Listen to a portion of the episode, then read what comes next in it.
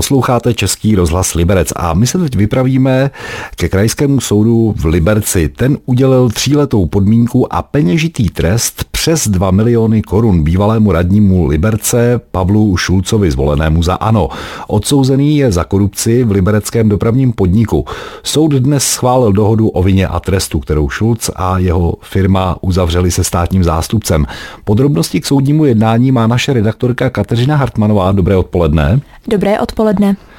Tak za co tedy soud Pavla Šulce odsoudil? Jako člen představenstva libereckého dopravního podniku přijímal úplatky celkové výši víc než 2 miliony korun. Podle státního zástupce Martina Fešta je dostával od Jiřího Vařila, který ovládal skupinu Basline.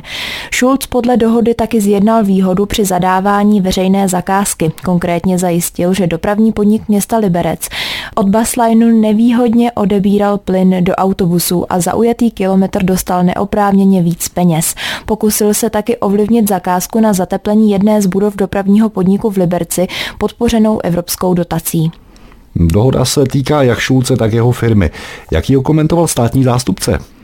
Pavel Schulz dostal tříletý podmíněný trest se zkušební dobou tři roky a k tomu peněžitý trest. Zaplatit musí 2 miliony 120 tisíc korun, odůvodnil státní zástupce Martin Feřt. Součtu přijal prospěch eh, ve výši 2 eh, milionů 65 tisíc a nějakých drobných. To bylo zohledněno i v té dohodě o tom peněžitém trestu, který jednak pokrývá ten eh, přijatý prospěch tak, aby byl odčerpán z té trestné činnosti, plus tam je jakoby nějaká peněžitá sankce navíc. Dohodu o vině a trestu soud schválil taky Šulcově obžalované firmě Smart Construct. Ta musí zaplatit 100 000 korun. V případu je ale obviněno několik lidí, je to tak? Ano, dnešní rozhodnutí je první v této rozsáhlé kauze autobusových dopravců v Libereckém kraji. Policie stíhá dalších 14 lidí a 21 firem. U jednoho člověka a tří firem je nepravomocně rozhodnuto o podmíněném zastavení trestního stíhání.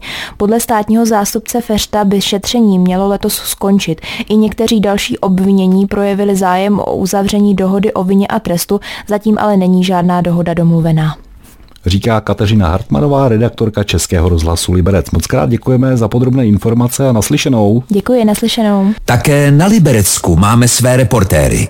Český rozhlas Liberec, žijeme tu s vámi.